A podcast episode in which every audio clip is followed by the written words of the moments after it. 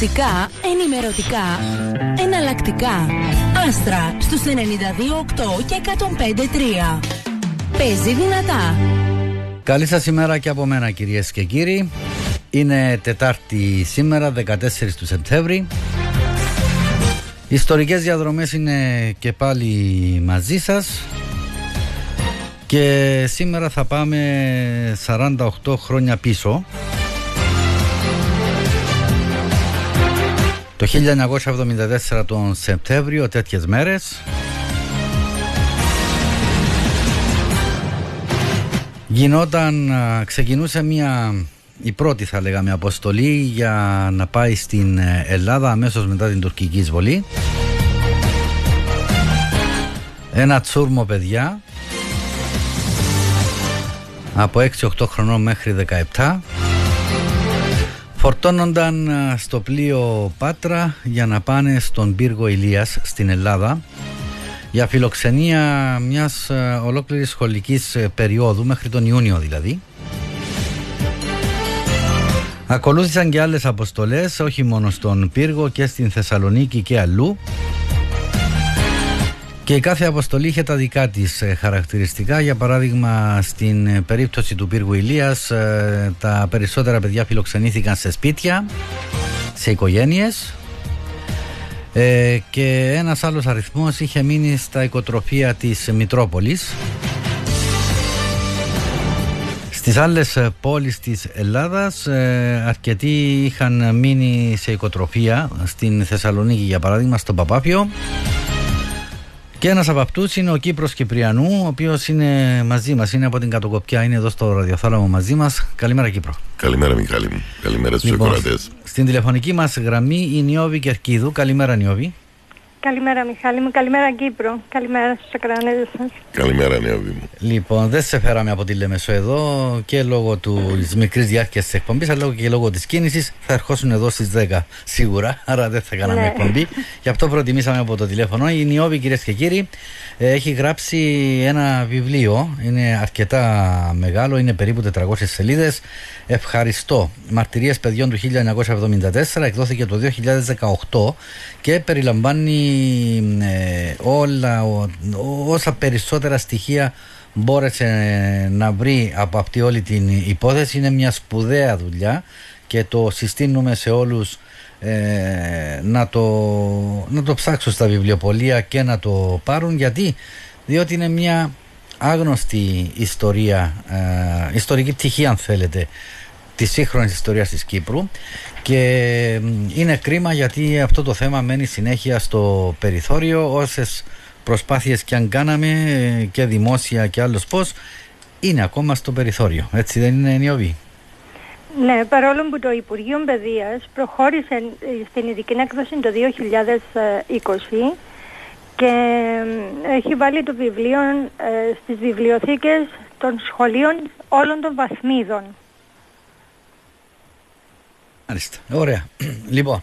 Ε... Δηλαδή, δηλαδή άρχισε να διδάσκεται στα σχολεία. Αυτό είναι ευχάριστο, αυτό είναι ευχάριστο ε, και ελπίζω να, να γίνει ας πούμε έτσι μια ευρύτερη ενημέρωση των μαθητών για να μάθουν και αυτοί ότι κάποια παιδιά σαν εκείνα ε, πριν μερικά χρόνια είχαν εκτός από το ότι είχαν ξεσπιτωθεί ε, πήγαμε σε έναν ε, άλλο τόπο για ένα χρόνο. Δεν είναι λίγη υπόθεση, είναι πολλές εμπειρίες. Είναι ένα πράγμα το οποίο είναι αξέχαστο για μας είναι συνέχεια στην, ε, στη μνήμη μας καθημερινά έρχονται μνήμες από εκείνες τις περιόδους και ευτυχώς όσοι μείναμε σε σπίτια οι περισσότεροι τουλάχιστον έχουμε ε, ε, επαφές με αυτές τις οικογένειες ακόμα. Λοιπόν, να δώσω το λόγο και στον Κύπρο. Ε, ε, να πούμε, Νιώβη, ότι εσύ και εγώ είχαμε πάει στον πύργο Ηλίας, έτσι; Ο Κύπρος... Ναι, το 2018. Ναι. Τον Ιανουάριο. Ε, πήγαμε για να κάνουμε μια εκδήλωση ε, η οποία ήταν έτσι μια τιμητική εκδήλωση αν θέλεις έγιναν εκδήλωση και, στην Κύπρο λοιπόν πριν πάω στον Κύπρο να πω ότι η εκπομπή μεταδίδεται σε βίντεο ζωντανά και από την ιστοσελίδα μάλλον από το facebook τη σελίδα στο facebook του Άστρα 928 και μπορείτε να μας βλέπετε κιόλας. λοιπόν Κύπρο εσύ πήγες Θεσσαλονίκη Ε, ναι, έχω πάει στο Παπάφιον Ίδρυμα. Ήταν ένα ίδρυμα που φιλοξένησε 50 Κύπριους και παράλληλα υπήρχαν και 450 ορφανά στο Παπάφιο.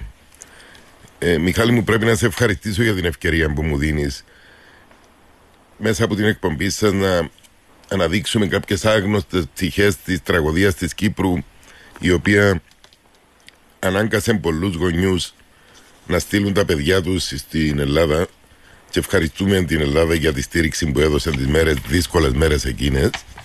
Τον ελληνικό λαό και ιδιαίτερα τους ανθρώπους εκείνους οι οποίοι είχαν την ευαισθησία να προβούν σε αυτές τις ενέργειες ξεκινώντας στη δική μας περίπτωση από τη Μητρόπολη του Πύργου Ηλίας ε, στον κόσμο ο οποίος ε, ε, μας φιλοξένησε στα σπίτια του μας ε, έκανε να νιώθουμε σαν παιδιά του και βεβαίως τα ιδρύματα τα οποία ε, στήριξαν, βοήθησαν μια σειρά από παιδιά.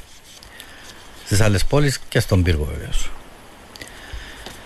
Στη Θεσσαλονίκη Μιχάλη μου εξ όσο θυμούμε και ξέρω φιλοξενήθηκαν παιδιά στην Αμερικάνικη Γεωργική Σχολή στο Ρεόκαστρο στο Κολέγιο Ανατολία.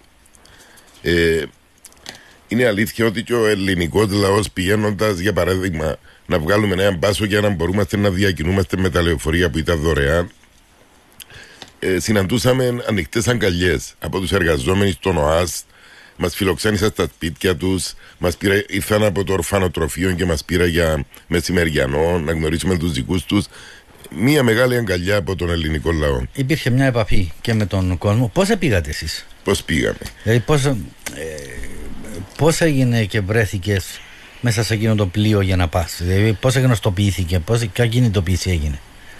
Είναι αλήθεια ότι με μια ανακοίνωση του Υπουργείου Παιδείας το έμαθαν οι γονείς μου. Κάποιος ε, ενημέρωσε και τον πατέρα μου και του είπε: Αν θέλεις, ε, θα φιλοξενηθούν κάποια παιδιά στην Ελλάδα αντιλαμβάνεστε ότι υπήρχε και μια, ένα κλίμα αβεβαιότητας τότε οι Τούρκοι θα καταλάβουν όλη την Κύπρο. Υπήρχε ένα, ένα, ένα, ένα κομφούζιο το οποίο οι γονείς μας θεώρησαν ότι πιθανόν μας προστάτευαν κιόλας πηγαίνοντας στην Ελλάδα. Με ρώτησε ο πατέρας μου αν θέλω να πάω. Του είπα ναι, εντάξει να πάω. 21 νομίζω Σεπτεμβρίου. Τώρα δεν θυμάμαι είναι με το Πάτρα που πήγαμε, είναι με το Ινούσε. Με το, με, με το Ινούσε ήρθαμε. Με το Ινούσε ήρθαμε. Okay. Μπράβο, Νιώβη, μπορεί να παρεμβαίνεις έτσι; Ε, δεν... Πολύ ωραία. Οπότε, ε, είναι ελεύθερο ο διάλογο. Ναι. Έτσι. Ε, πήγαμε στον Πειραιά. Ε, αντιλαμβάνεστε στο πλοίο είχε και παιδιά τα οποία με το αυτοκίνητο ε, δυσκολεύονταν να ταξιδέψουν, ζαλίζονταν. Φανταστείτε τι γινόταν στο πλοίο, θυμούμε. Ήταν, ε, Ξεκινήσαμε έναν ταξίδι για τη Θεσσαλονίκη με το λεωφορείο. Φτάνουμε στα καμένα βούρλα για μεσημεριανό και καταλήγουμε στο Παπάφιον Ίδρυμα αργά το βράδυ. Ήταν ένα τριώροφο νίκημα το οποίο ε, καταλάβανε μια μεγάλη έκταση. Είχε εκκλησία μέσα, είχε γήπεδο, εργαστήρια, ε, καθαριστήριο Πεανίζει φιλαρμονική, ένα ζεστό καλωσόρισμα.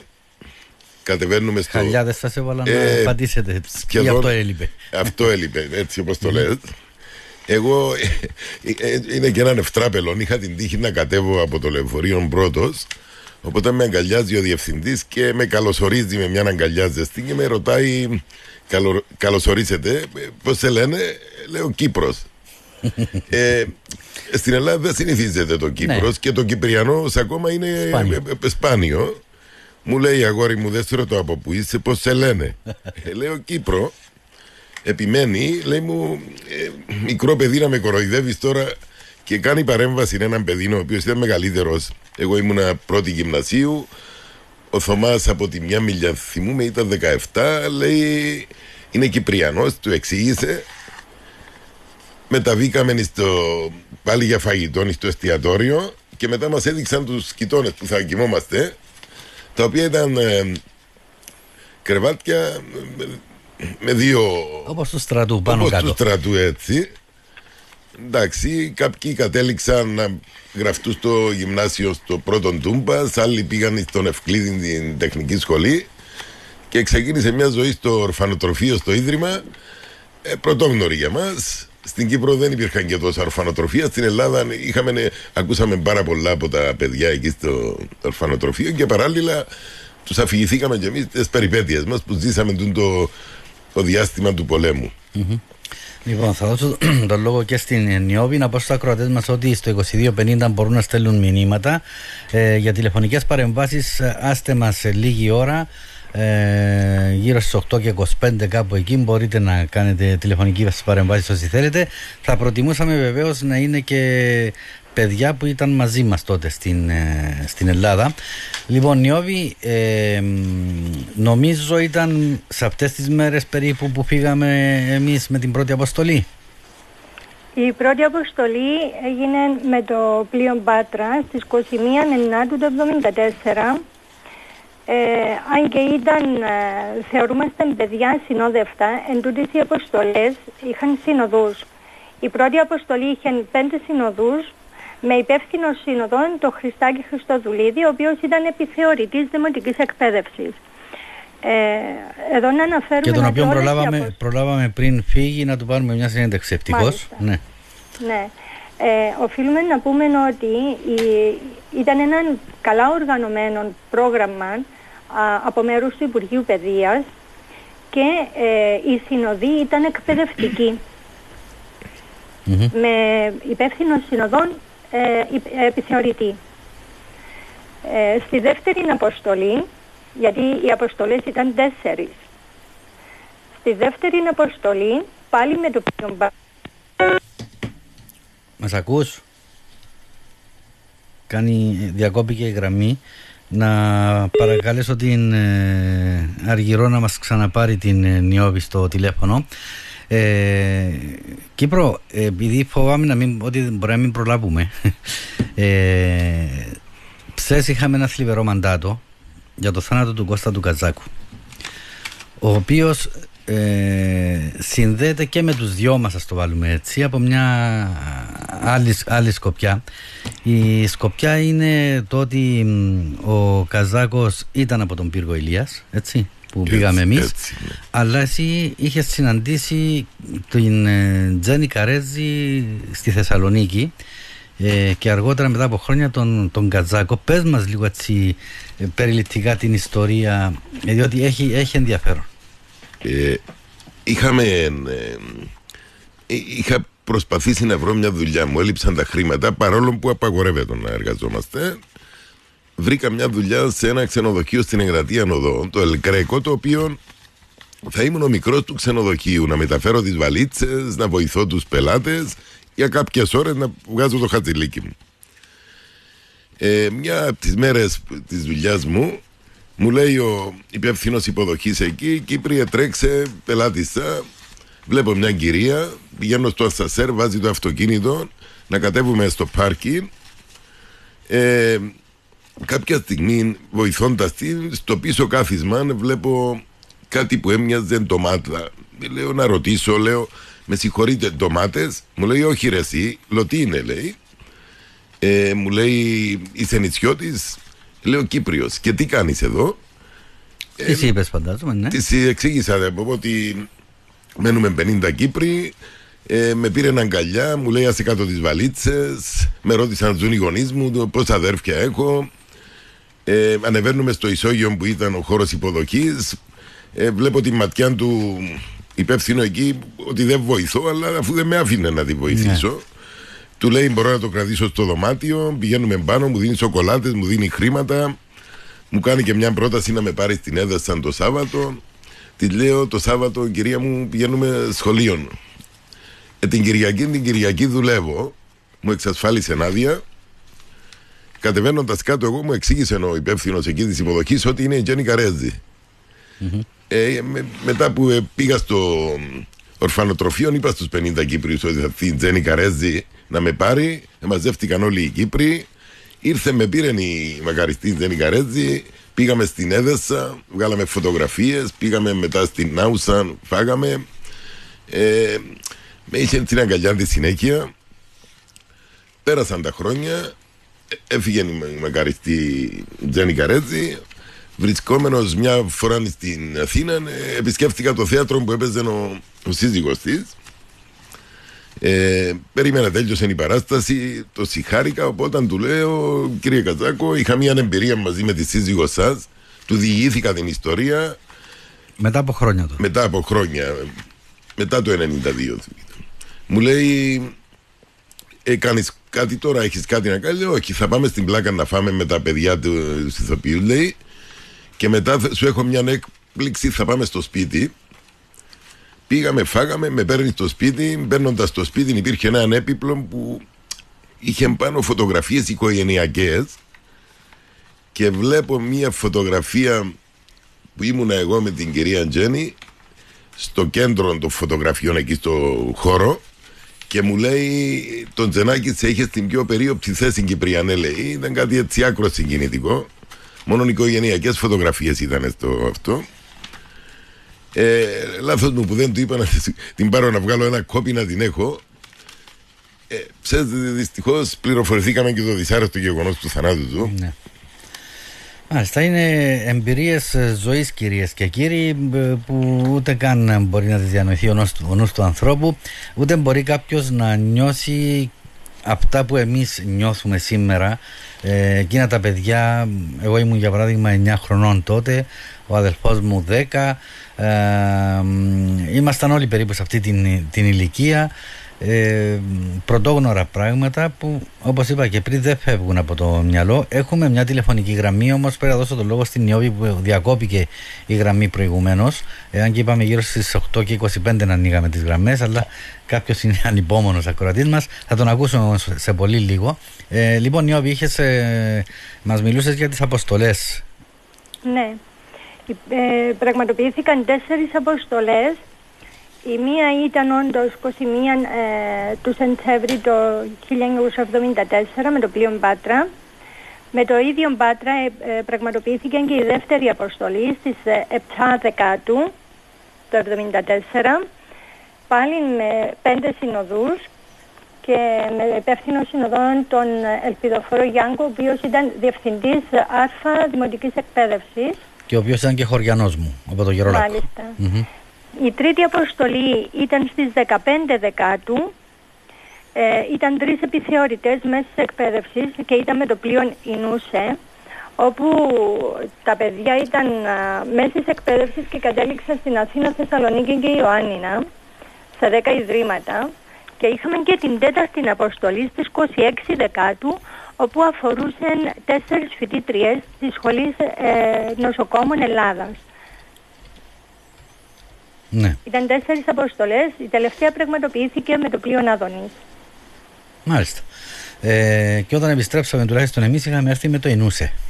Ναι, οι δύο είχαν γίνει τον uh, Ιούνιο, το 30 Ιουνίου ήταν η πρώτη αποστολή και η δεύτερη ήταν 5 Εβδόμου και οι δύο αποστολές με το Ινούσε. Να, εδώ να αναφέρουμε, ε, Μιχάλη μου, ότι υπήρχαν παιδιά τα οποία είχαν έρθει μέσω Κυπριακών αερογραμμών, ήταν αεροπορικός, από την 1η Εβδόμου μέχρι τις 8 Εβδόμου του 1975 ε, πραγματοποιήθηκαν ε, οι πτήσεις για την επιστροφή μαθητών και μαθητών από Ελλάδα. Μάλιστα. Να λοιπόν, αναφέρουμε ναι. επίσης ότι η πρώτη αποστολή από τις 36 με το πλοίο Ινούσε είχαν συνοδευτεί τα παιδιά από, η συνοδή τους ήταν από την Ιερά Μητρόπολη Ηλίας και επικεφαλής ήταν η, η Δεσποινής Βάσου Χαϊκάλη. Που ήταν η διευθύντρια, δεν κάνω λάθος, της ε, Ήταν η διευθύντρια στο ορφανοτροφείο mm. Αγίας Φιλοθέσης των Πύργων και η τελική εκδρομή για όσους ε, είχα φιλοξενηθεί στην Ηλία ήταν δική της ιδέα. Ήταν δική της πρόταση και ε, οφείλω να το πω ότι τελευταία έφτασαν κοντά μου αρκετές φωτογραφίες από το προσωπικό της αρχείο. Δηλαδή αυτή η κυρία κρατούσε αρχείων από τη φιλοξενία παιδιών στην Ελλάδα, στον πύργο. Μάλιστα. Λοιπόν, να ακούσουμε τον κύριο Αργυρίδη που περιμένει. Ε, να παρακαλώ στα χωριά μας τους υπόλοιπους, αν θέλουν να κάνουν παρέμβαση, να μας δώσουν ακόμα 6-7 λεπτά ε, και μετά να ξεκινήσουν οι παρεμβάσεις για να πούμε δύο-τρία πράγματα. Κύριε Αργυρίδη, καλημέρα. Καλημέρα, Μιχάλη μου. Ακούμε. Λοιπόν, είμαι και εγώ ένα από τα παιδιά. Συγγνώμη για τη συγκίνηση. Όχι, εμείς την καταλαβαίνουμε. Και εμείς το ίδιο νιώθουμε. Ε, μου θύμισε τώρα αυτή η συγκίνηση το 17 που πήγαμε στον πύργο για να κάνουμε την εκδήλωση και πήγαμε ένα λεωφορείο ε, όταν α, κατεβήκαμε στο πρώτο οικοτρο- οικοτροφείο στην Βάρδα ε, αυτό το πράγμα που έκανες εσύ τώρα τη συγκίνηση κλαίγαν ε, λες και ήταν μικρά παιδιά οι φίλοι που πήγαν μαζί μας ε, ξεσ- ε, ξεκίνησαν οι μνήμες οι ιστορίες Ακριβώς, και ναι. όλα αυτά ναι Ε, το έχεις ζήσει για εσύ. Ναι, σα- Ε, ακριβώς όσοι το ζήσαμε το, το, το γεγονός ε, έχεις σημαδέψει τη ζωή όλων μας. Μμμ. Ε, ε, ήμουν κι εγώ γύρω στα 10, δεν είχα συμπληρώσει τα 10 χρόνια. Όταν βρεθήκα κι εγώ στο πλοίο Πάτρα μαζί με όλα τα άλλα παιδιά ε, με προορισμό την Ηλία. Ε, εκεί στην Ηλία μας είχαν βάλει στο οικοτροφείο το Φιλοθέη για δύο βράδια μέχρι να μας πάρουν οικογένειες ναι. ε, μια εμπειρία ξέχαση να μας έχουν παραταγμένους στο προαυλίο για να έρθουν Κυριακή μετά την εκκλησία οι οικογένειες να μας μα- διαλέξουν. Μμμ. Ε, πήγα σε μία οικογένεια εγώ, στην πορεία για κάποιους λόγους πήγα και σε δεύτερη οικογένεια. Τους ευχαριστώ όλους Μμμ. για ό,τι μου πρόσφεραν όλα αυτά. Όλοι Με ευχαριστούμε. ήρθε Και το λυπηρό είναι Σίγουρα. ότι οι, οι θείοι και οι θείες, έτσι τους λέγαμε που μας φιλοξένησαν, οι πλήστοι έχουν φύγει από τη ζωή. Ε, Ακριβώς. έμειναν βέβαια τα παιδιά τους, έχουμε τις επαφές, ε, Τις αδελφικές επαφές μας, επαφές. Μιχάλη μου, ε, η- το ευχαριστώ είναι λίγο Ναι. που μπορούμε να δώσουμε. Ξέρεις ποιο είναι το, Απλώς το εκείνο που συγκλονιστικό; ήθελα να κατα- Ναι, πριν να εκείνο που ήθελα καταλήξεις. Να καταθέσω εγώ, Μιχάλη μου, Ναι. ήταν ότι η- εκείνο που μου έχει μείνει στο μυαλό εμένα, φεύγοντας από την Κύπρο, τότε όλοι μας σκεφτόμαστε τι αφήναμε πίσω τις οικογένειες, τον πόλεμο. Μμμ. Δεν πιστεύω πολύ να σκεφτόμαστε εκείνο που θα ακολουθούσε, τι θα βρίσκαμε. Όχι βέβαια. Τελικά η αγάπη του κόσμου εκεί Ακριβώς. μας έκανε να ξεχάσουμε ή να απαλύνει τον πόνο. Εγώ έχω, συνέχισα και είχα επαφές, πήγα και δεύτερο χρόνο στην Ελλάδα και ακολούθησα μέχρι τα 18 μου όταν θα πήγαινα στο στρατό Ναι. Και ήμουνα κάθε χρόνο φιλοξενούμενος της θείας μου και του θείου μου. Μμμ. Αυτά Μάλιστα. τα πράγματα είναι Είναι αιώνια ευγνωμοσύνη και δεν ξεχνιούνται ποτέ. και δεν πρέπει να ξεχάσουμε. Έτσι είναι. Τα μεταφέρουμε και εγώ και στα παιδιά μου και σε όποιους γνωρίζω γιατί πρέπει να ξέρουν τι πραγματικά είχε συμβεί τότε με αυτά τα παιδιά. Γι' αυτό κάνουμε για αυτές τις εκπομπές. Να σε καλά, σε ευχαριστώ πάρα πάρα πολύ. Και εγώ σε ευχαριστώ Μιχάλη μου. Καλή συνέχεια. Καλή συνέχεια και σε σένα. Ε, να πω ότι το εκπληκτικό Κύπρο, εντάξει, εσείς δεν το ζήσατε αυτό, το ε, ζήσαμε πολλοί από εμάς όταν ξαναπήγαμε πίσω, μετά από χρόνια. Ε, ξαναπήγα εγώ το 97 για πρώτη φορά, από το 74. Ε, ήταν λες και ήμασταν όπως τότε. Δηλαδή η θεία και ο θείος ε, ήρθαν τα παιδιά, ελάτε εδώ, το, δεν σ' αφήναν να κάνεις τίποτε, φροντίδα, φαγητό, τα πάντα. Ε, μ, ή- ήταν κάτι το συγκλονιστικό. Λοιπόν, Έχω γνώση, Μιχάλη μου, επ' αυτού, γιατί ο αδερφός μου, ε, μικρότερος τρία χρόνια, πιο μικρός από μένα, τρίτη δημοτικού, φιλοξενήθηκε σε οικογένεια στη Βάρδα, παρακαλώ, και γνωρίζω το. ναι. Λοιπόν, Νιώβη, Ήθελα να κάνω μια αναφορά πάνω στις κάστες ελευθέρας. τες, Κάστες ελευθέρας. ναι, Ήταν, που αναφέρε ο προηγούμενος ο Κύπρος, ε, ήταν κάποιες ε, κάστες οι οποίες δίνονταν σε όλα τα παιδιά για να μπορούν να με, μεταβαίνουν σε διάφορους χώρους ανά την Ελλάδα. ναι. Την Ηλίαν όμως, αυτό δεν, ε, δεν υπήρχε κάστα ελευθέρας. Ναι, δεν θυμάμαι τέτοιο πράγμα, ούτε εγώ, ναι. Υπήρχε μαθητικός δελτίο και πάνω υπήρχε το δρομολόγιο. Δηλαδή η δική μου κάστα γράφει πάνω ε, πύργος Λαστέικα. Μόνο. Μμμ. στα Λαστέικα ήταν το δημοτικό σχολείο όπου φοιτούσα. Τα παιδιά του νομού Ηλίας δεν επιτρέπεται να βγουν εκτός νομού. Γιατί υπάρχει μια διαφορά όσον αφορά τη φιλοξενία παιδιών στην Ελλάδα. Μιλούμε για τη φιλοξενία παιδιών στην Ελλάδα, σε όλη την επικράτεια της ελλαδας και την αναδοχή των 456 παιδιών στην Ηλία. Από την Α, άρα είναι δύο διαφορετικά πράγματα. Το ένα είναι, Είναι φιλοξενία δύο στα διαφορετικά ιδρύματα. πράγματα. Ναι. Και το άλλο είναι η αναδοχή σε οικογένειες. Πολύ σημαντικό για αυτή η διαφοροποίηση, ναι. Διότι ο, ο Μητροπολίτης Ηλίας, ο ύμνηστος Αθανάσιος, ε, είχε υπογράψει την αναδοχή των 456, το οποίο ε, απόστειλε στο Υπουργείο Παιδείας και υπάρχουν, υπάρχει αυτή η επιστολή στα αρχεία του Υπουργείου Παιδείας, στους φακέλους. Μάλιστα. Λοιπόν, έχουμε ακόμα έναν ακροατή, είναι ο Ανδρέας. Πριν πάμε εκεί όμως, ε, κάποια μηνύματα τα οποία έχουν έρθει. Καλημέρα, λέει, συγκλονιστικές οι μαρτυρίε. Ευχαριστούμε για την ιστορική ενημέρωση μας. Πόσα περάσαμε αυτή η γενιά που ζήσαμε τα γεγονότα του 1974 και δυστυχώς τι ζούμε σήμερα, λέει. Άλλο μήνυμα λέει: Σηκώθηκε η τρίχα μου. Ε, είναι μόνο εσένα, αγαπητοί μου φίλε ή φίλοι, εν όλων μας.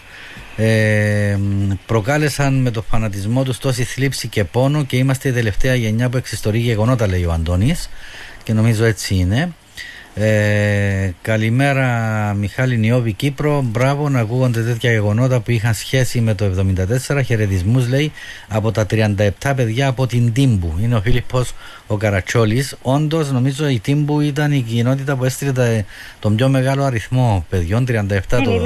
Ηλία. Ναι στην Ηλία Μόνο Ε, στην Ηλία. Μόνο στην Ηλία 37 παιδιών μόνο στην Ηλία. Μμμ. Λοιπόν, ο φίλος μας ο Άσιμος λέει ότι αυτός πήγε στο Πατριαρχείο Ιεροσολύμων και ο μεγάλος αδερφός του στη Θεσσαλονίκη λέει. Μάλιστα. Μάλιστα. Α, ε- Είναι πολύς ο κόσμος και είναι να διαρωτάται κάποιος γιατί ε, έμεινε έτσι άγνωστη αυτή η τυχή η Νιώβη. Να τη δούμε μετά που θα απαντήσει ο, που θα μιλήσουμε με τον Ανδρέα. Καλημέρα, Ανδρέα. Καλημέρα Μιχάλη. Καλημέρα Νιώβη. Ο Ανδρέας ήταν ένας από τα παιδιά που ήταν μαζί μας. Να πούμε Καλημέρα, ότι Ανδρέα μου. δεν, έχουμε, Καλημέρα. δεν έχουμε προγραμματίσει ποιοι θα βγουν, βγαίνουν μόνοι τους ε, και ευχαριστούμε γι' αυτό. Σ' ακούμε, Ανδρέα.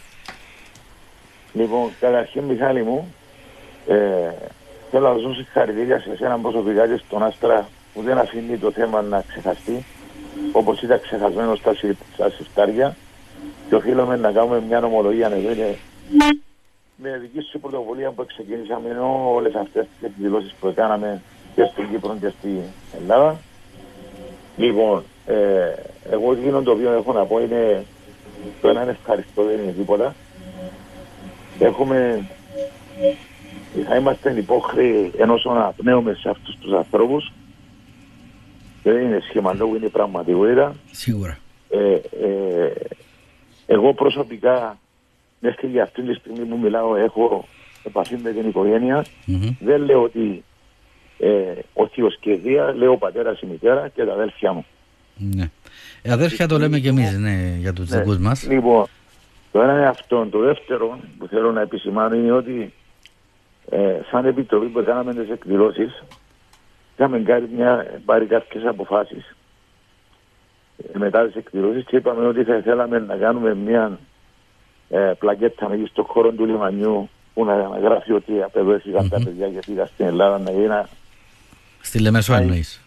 στη Λεμεσό να διονύζεται η, η ιστορία μας πως επίσης και μια ε, πλακέτα μνημείων πως θα το κάνουμε εκεί στη Μητρόπολη της Ηλίας προχθές μάλιστα που μιλούσαμε με τον σεβασμιότατο ο Λένης μου είπε είναι καλή η πρόταση και αξίζει να Να το προωθηθεί. ζητήσουμε και επίσημα. Και πρέπει, να Να πούμε, προωθηθεί. και πρέπει να πούμε για να λέμε τα πράγματα με το όνομά τους, είναι δική σου ιδέα, Ανδρέα μου τούτη, ε, Δεν και έχει πρέπει να σου την σημασία, είναι πιστώσουμε. Κάτι που μας καλύπτει όλους. Ναι, σίγουρα, αλλά πάντα από Εγώ. κάπου ξεκινούν τα πράγματα. Λοιπόν, και ε, επίσης θέλω να πω ότι ε, θα ήμουν ευτυχισμένος αν είχα την ευχαίρεια να κάνω και εγώ για τους ήλιους ό,τι έκανα αυτοί για μας. Ε, πολλές φορές το Λοιπόν. είπαμε με αυτό. Ε, ελπίζω να μην Ξέρω χρειαστεί τι άλλο μόνο. να πω, για- Άρχισε να μας καταβάλει συγκίνηση, Μιχάλη. Έτσι είναι. Και σε ευχαριστώ Ε, πάρα πολύ, Ανδρέα μου. Να είσαι καλά. Και, Καλημέρα. και τα λέμε και διαζώσεις. Να είσαι καλά. Ε, καλημέρα. Καλημέρα σου. Πάμε και στον Κώστα του Γεωργίου. Παρακαλώ. Καλημέρα σας. Καλημέρα. Συγχαρητήρια για την εκπομπή. Ευχαριστούμε. Ε, σας παρακολουθώ Μιχάλη μου από την ώρα που ξεκίνησε τον Κύπρο, άκουσα τον την Νιώδη. Ε, είναι μνήμες οι οποίες δεν μπορούν να ξεχαστούν. Όσο αναπνέουμε και όσο ζούμε θα τις θυμόμαστε και αυτό που με χαροποιεί είναι ότι όλοι μας, όποιον ακούσω που έχει πάει εκεί, δεν λέμε ακριβώς τα ίδια λόγια, τις ίδιες κουβέντες. Αυτό που ζήσαμε, αυτό που είδαμε. Έτσι. Ένα μεγάλο ευχαριστώ και σε εσάς που κάνετε... Θύμεις μας και που ήσουν εσύ. Εγώ είμαι ένα από τα 38 παιδιά της Τύμπου που έχουν πάει στην Ελλάδα. Εγώ ήμουν στο Τραγανόν Ηλίας, κοντά στην Αμαλιάδα. Είμαστε 9 παιδιά τότε σε εκείνον το χωριό. Ε, έμενα στην οικογένεια του Βασίλειου Παπασουκυριακόπουλου. Ήταν ανθρώποι με δύο παιδιά, φτωχοί, πανφτωχοί, όμως πήραν έναν παιδί από την Κύπρο και αυτό είναι σημαντικό. Αυτό είναι ναι, πολύ σημαντικό που λες. χρόνο, ο οποίος είναι ο χρόνος, εσημάδεψε μου τη ζωή μου. Διότι δεν εστερήθηκα τίποτε.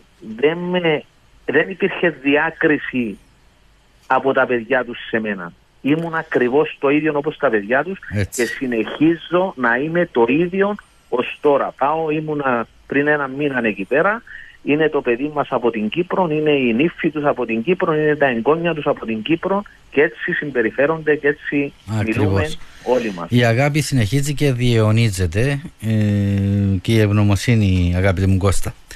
Έτσι ακριβώς. Να είσαι καλά, σε ευχαριστώ πολύ. Ευχαριστώ λίγο πολύ, να είστε καλά. Συγχαρητήρια και πάλι για την εκπομπή. Να είστε καλά, ευχαριστώ πολύ. Ε, το λέω ξανά κυρίες και κύριοι, δεν είναι προγραμματισμένα τα τηλέφωνα, μόνοι τους βγαίνουν οι ακροατές μας και βλέπετε το το πώς νιώθουμε και το τι νιώθουμε όλοι μας ε, για αυτή την υπόθεση και νομίζω ότι είναι κάτι κοινό για όλους μας. Έτσι, έτσι. Ε, λοιπόν, έχουμε περίπου 9 λεπτά. Τόσο γρήγορα πάει ο χρόνος. Έτσι. Ε, κάτι έτσι σημαντικό που θέλει να επισημάνεις Κύπρο. Ε, ήθελα να περιγράψω, αν έχουμε τον χρόνο, ε, τη μετάβαση μου στην περιοχή του πύργου Ηλίας. Ναι, αυτό θα σου έλεγα, την απόδραση σου βασικά. Όπως το λέτε. ε, ο αδερφός μου, όπως έχουμε μπει, ε, έμενε στον πύργο Ηλίας, φιλοξενήτων από μια οικογένεια, η οποία παρακαλώ, ε, ο, ο, ο σύζυγος ήταν οικοδόμος, η κυρία Διαμάντο ήταν νοικοκυρά στο σπίτι, οικοκυρά, και είχε και τέσσερα παιδιά. Μετέβηνε από τη Βάρδα στον πύργο για να πάρει ακόμα ένα παιδί να βοηθήσει την Κύπρο. Είναι εξαιρετική οικογένεια, όπως όλοι φυσικά. Ε, Πήγα στο διευθυντή του Ιδρύματος του Ορφανοτροφείου, του είπα ότι μένει ο αδερφός μου, μου είχε αναφέρει ότι για να μπορεί να μεταβείς πρέπει να έχεις μία πρόσκληση από την οικογένεια. Ε, η πρόσκληση ήρθε, αλλά εγώ νοσηλευόμουν στο λιμωδόν των νοσοκομείων με μαγουλά. Οπότε χάθηκε και το έσκασα παρακαλώ. Πήγα στον ΟΑΣ, πήρα έναν μπάσο. Πήρα το τρένο δύο-τρεις μέρες πριν τα Χριστούγεννα. 12 χρόνια. 12 χρόνια. Μόνος σου. Μόνος μου, με μια μικρή βαλιτσούλα. Χωρίς να το πεις κανένα. Ε, με βοήθησαν κάποιοι Κύπροι να το σκάσω. Αλλά οι υπεύθυνοι δεν ήξεραν. Όχι, δεν ήξερα. Mm-hmm. Ε, φτάνουμε στο σταθμό Λαρίτσι στην Αθήνα. Είναι αλήθεια ότι η, η μάνα μου μου έλεγε να προσέχεις. Υπάρχει κόσμος κακός. Κατεβαίνοντας 5 η ώρα το πρωί. Ε, υπήρχε και κύμα κλοπών από μικρούς νεαρούς στην Αθήνα τότε, από ό,τι έχω μάθει. Με φωνάζει ένας αστυνομικός, ο οποίος ήταν με πολιτικά, ε, μικρέ που πας. Εγώ αμέσως ο κακός άνθρωπος που μου είπε η μητέρα μου, έτρεξα έτσι σε χώρο που υπήρχε πιάτσα κόσμος, ήταν οι ταξιτζίδες. Ήρθαν εκεί, τους είπα είμαι Κύπριος, μεταβαίνω στην ε, Βάρδα κάτω στην Πελοπόννησο. Με βοήθησαν εκεί, αλλά είχα συγγενήσεις σαν πελόκυπου, ξαδέρφια του πατέρα μου, που θυμούμουν τη διεύθυνσή τους. Επήγα παρακαλώ, με έβαλα στο τρόλε, μου εξήγησε ο οδηγός, κατέβα εδώ Κυπριανέ, είναι η Τρικάλο. Υπήρχε θηρορό στην πολυκατοικία, πέντε ώρα το πρωί, ξυπνάνε οι φοιτητές, τους ξυπνά ο θηρορό, έχει ένα μικρό λέει κάτω, σας ψάχνει. Εκατέβηκε ο, ο Μιχάλης ο Πίπης, άδερφος του παπά μου, του λέει, λέει πού βρέθηκε τώρα Κυπριανέ εδώ; 12 χρονών παρακαλώ. με βοήθησαν, με έβαλα σε λεωφορείο, μετέβηκα στην Πάτρα, μου είπαν εκεί να ρωτήσω πού είναι ο σταθμός στο λεωφορείο για τον πύργο, για τη Βάρδα, Γαστούνη. Λέει. Ε, βρήκα το λεωφορείο της Βάρδα, μπήκα μέσα. Φτάνοντας, μου δείχνει το σπίτι του κυρίου Καρβουνιάρη. Ε, ο αδερφός μου ο Γιώργος σημειώστε μέσα σε τρεις μήνες μιλούσε ε, τα ελληνικά, τα καλαμαρίστικα που λέμε. Ναι. Ενώ εμείς επειδή είμαστε 50 Κύπροι και φιλοξενούμαστε σε ένα χώρο και είμαστε όλοι μαζί, βαθιά Κυπριακοί. Οπότε συναντώ έξω τον αδερφό μου να παίζει Βασιλέα. Τρέχει να με προϋπαντήσει και σε κάποια στιγμή του λέω έτσι είναι που κάνεις Γιώργο και μου απαντά τι είναι αυτό το είναι που κάνεις σαν τουρκικά μιλάς μου λέει. Με καλοδέχτηκε η οικογένεια έμεινα παρακαλώ 10 μέρες. Μια ψωγή φιλοξενία από τον κύριο Βασίλη και την κυρία Διαμάντων τα παιδιά. Και μετά ο δρόμος της επιστροφής. 12 χρόνων πάλι μόνος μου επέστρεψα στο ορφανοτροφείο Μάλιστα, είναι ιστορίες μιας ζωής απίστευτες για πολλούς. Ε, το γράφει και ένας ακροατής, ε, μια ακροάτρια μάλλον εδώ, αναφέρεται συγκεκριμένα η Σταυρούλα Χατζιάννη στο θέμα με την Καρέζη. Είναι συγκλονιστικά όσα ακούμε λέει από εσάς που τα ζήσατε, σας ευχαριστούμε. Αυτό που είχε κάνει η Καρέζη ε, με τη φωτογραφία αγγίζει το εξωπραγματικό. Έτσι. Άλλο μήνυμα λέει ότι είναι συγκλονιστικές οι αναφορές και εμπειρίες. Πρέπει να, μαθαίνουν, να μαθαίνει και η νεότερη γενιά. Σας ακούμε με ενδιαφέρον, λέει άλλο, άλλο μήνυμα εδώ. Ε, Νιώβη μου, κοντεύουμε στο τέλος. Δυστυχώς, ξέρω ότι ποτέ δεν φτάνει μια εκπομπή. Ε, θα επανέλθουμε σε κάποια στιγμή, διότι υπάρχουν πάρα πάρα πολλά που πρέπει να πούμε. Ε, εσύ ήσουν σε οικοτροφείο, έτσι δεν είχες την τύχη να είσαι όπως εμείς σε σπίτια; Όχι, εγώ δεν είχα αυτήν την τύχη και όταν ε, μάζευα τις μαρτυρίες υπήρχαν σε πολλά άτομα που ανάφερα ότι ζήλευα αυτόν που έζησαν. Διότι στο ορφανοτροφείο ήταν ε, διαφορετικά τα βιώματα. Ε, ήμασταν απλά ένας αριθμός. Ε, δεν είχαμε το δικό μας εκτόπισμα μέσα στην οικογένεια όπως είχατε εσείς που φιλοξενηθήκατε ναι. σε ανάδοχες οικογένειες. Ε, ήταν, Είσαστε ήταν μέρος ενός συνόλου. Ναι, και επίσης στο ορφανοτροφείο της Αγίας Φιλοθέης είχαμε και το τραγικό γεγονός από την απώλεια ε, θανάτου της Παναγιώτας Νικολάου που ε, σημάδεψε ε, όλα τα κορίτσια. Φυσικά περισσότερο, όσο πιο μικρά ήταν τα παιδιά, ήταν περισσότερο το βάρος στη ψυχή mm τους. Ε, δεν μπορούσαν να αντιλαμβάνονταν τον κόσμο τους, αλλά δεν μπορούσαν να αντιδράσουν. Mm. Γι' αυτό οι εμπειρίες ε, κάποιων παιδιών ήταν, ήταν ε, ψυχοφθόρες. Ναι. Γι' αυτό ε, υπήρχαν οι συναντήσεις με άτομα που φιλοξενήθηκαν σε οικογένειες που πολλές φορές ε, δεν τολμούσαμε να ανοίξουμε το στόμα μας για να μιλήσουμε το πώς βιώσαμε εμείς ε, τη φιλοξενία μας στα Ιδρύματα. Ναι. Ε, ξέρεις τι έχω προσέξει, όταν κάναμε την εκδήλωση στο Γέρι, στο Δημαρχείο του Γερίου το 2017 και ήρθαν οι, κάποιοι από την Ελλάδα, ο Μητροπολίτης και κόσμος κλπ. Ναι, ήταν Εκεί... η αντιπροσωπή από την Ηλία. Ναι. Εκεί έξω βρήκα έναν πρώην συμμαθητή μου και μου λέει τι γυρεύεις εδώ εσύ; Του λέω εσύ τι γυρεύεις εδώ; Μου λέει ήμουν στον πύργο. Του λέω ήμουν και εγώ. Και είμαστε συμμαθητές τρία χρόνια και δεν ανοίξαμε το στόμα μας ούτε εγώ ούτε εκείνος να πούμε μια κουβέντα ότι ξέρεις, έγινε αυτό το πράγμα και να μάθουμε και οι δύο ότι ήταν και εκείνος ήμουν και εγώ. Δεν ξέρω γιατί κρατήθηκε σαν μυστικό αυτό το πράγμα. Ε, Μιχάλη μου, να, να, εδώ θέλω να επισημάνω κάτι. Ναι. Τα βιώματα των παιδιών που ήταν σε ανάδοχες οικογένειες ήταν πολύ διαφορετικά από τα βιώματα των παιδιών ναι. που ήταν σε ιδρύματα. Ναι. Ε, Παραδείγματος χάρη η φιλοξενία μου στην Ελλάδα ήταν ένα απαγορευμένο θέμα από τη μητέρα μου γιατί με έριχνε, διότι ε, έπεφτα ψυχολογικά και με τη μόνη που το συζητούσα ήταν η ξαδέρφη μου η Νιώβη, με την οποία ταξίδεψα στην Ελλάδα μαζί και φιλοξενηθήκαμε και οι δύο στο ορφανοτροφείο της Αγίας Φιλοθέης. Ε, ήταν κάτι που εκρατήσαμε και εγώ προσωπικά το κράτησα βάρος με στη ψυχή μου μέχρι που άρχισα να, ε, τη συγγραφή του βιβλίου και μπήκαμε στα αρχεία του Υπουργείου Παιδείας και εκεί ελύθηκαν πολλές απορίες. Ναι.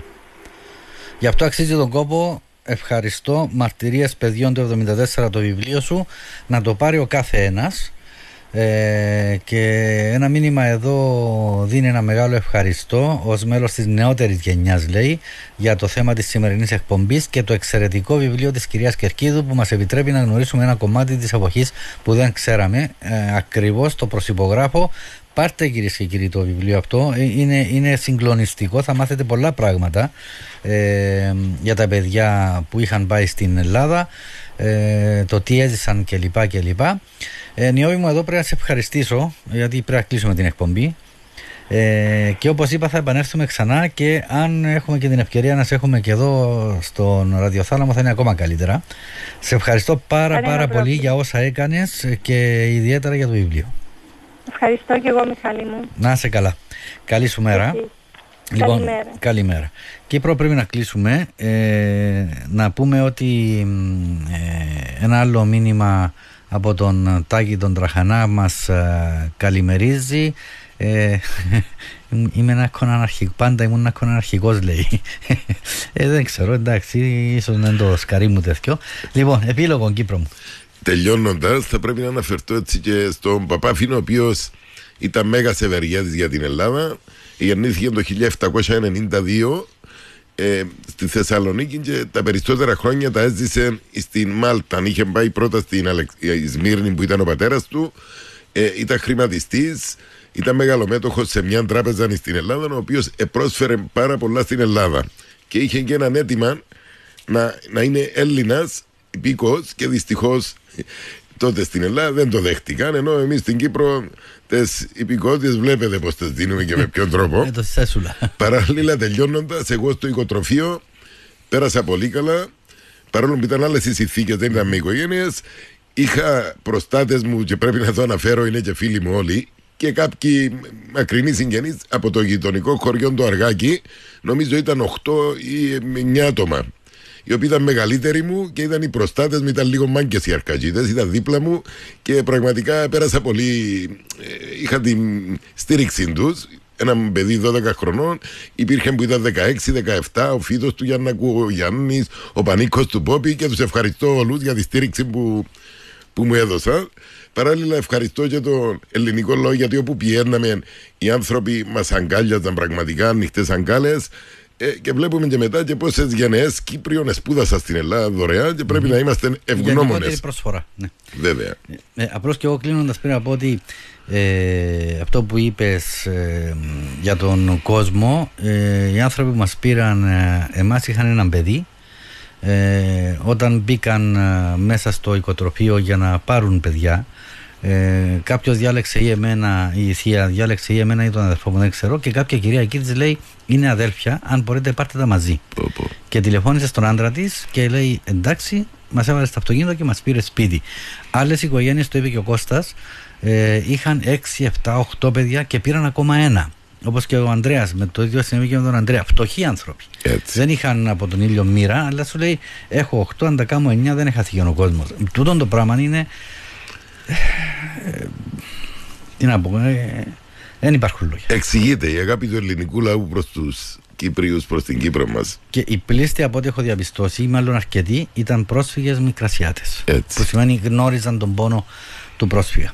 Λοιπόν, Κύπρο μου, σε ευχαριστώ πάρα πολύ. Ε, σε ευχαριστώ ιδιαίτερα για, το, για την αναφορά σου στην Τζέννη την Καρέζη και τον Καζάκο, ε, ο οποίος μας έφυγε χτες βράδυ. Έτσι, ε, συνδέεται, είπαμε, και με τον Πύργο Ηλίας αφού γεννήθηκε από εκεί και ταιριάζει με τα δικά μας τα δεδομένα. Ε, ήταν συγκυρία. Δεν, δεν το είχαμε προγραμματίσει αλλήμωνο. Ε, να είναι καλά ε, εκεί που είναι. Ευχαριστώ πάρα πολύ και σένα. Να είσαι καλά, Μιχάλη. Ευχαριστώ για την ευκαιρία που μου έδωσε να πω μερικά πράγματα. Να είσαι καλά και έχουμε αρκετά ακόμα να πούμε. Θα τα πούμε σε μια άλλη εκπομπή. Έτσι. Και τους φίλους που έστειλαν μηνύματα και όσους τηλεφώνησαν. Και στο σημείο αυτό, κυρίες και κύριοι, ολοκληρώσαμε τις ιστορικές ε, διαδρομές. Θα δώσουμε ραντεβού για την ερχόμενη εβδομάδα.